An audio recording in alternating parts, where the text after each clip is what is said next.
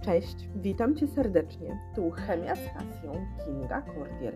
Witam Cię w kolejnym odcinku mojego podcastu. Druga połowa września z tak piękną pogodą, jaką mieliśmy w tym roku, nazywana jest babim latem. Na unoszące się takie słoneczne dni nici przędzne pająków również mówimy babie lato. Tak więc babie lato ma inne znaczenie dla meteorologa, inne dla biologa. My z kolei spójrzmy na babie lato okiem chemika.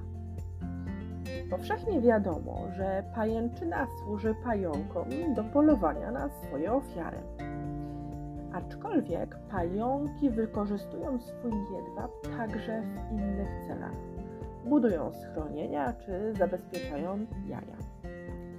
A nici babiego lata służą pająkom do przemieszczania się. Można więc śmiało powiedzieć, że nie byłoby babiego lata, gdyby nie pająki. Po sezonie rozrodczym młode pająki poszukują nowego miejsca dla siebie do życia. W ciepłe dni kiedy obserwujemy delikatne podmuchy wiatru, pająki stają na przednich odnóżach i z kądziołków przędnych wypuszczają cieniuteńkie niteczki. Kiedy niteczka jest już na tyle długa, że uniesie pająka, odrywa się on od podłoża i pozwala unosić się wiatrowi. To są tak zwane loty młodych pająków.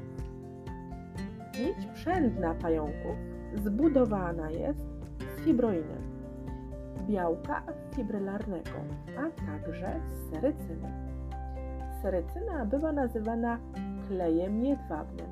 Należy ona do grupy skleroprotein. Jeśli podobał Ci się ten odcinek podcastu, już teraz zapraszam Cię na kolejny.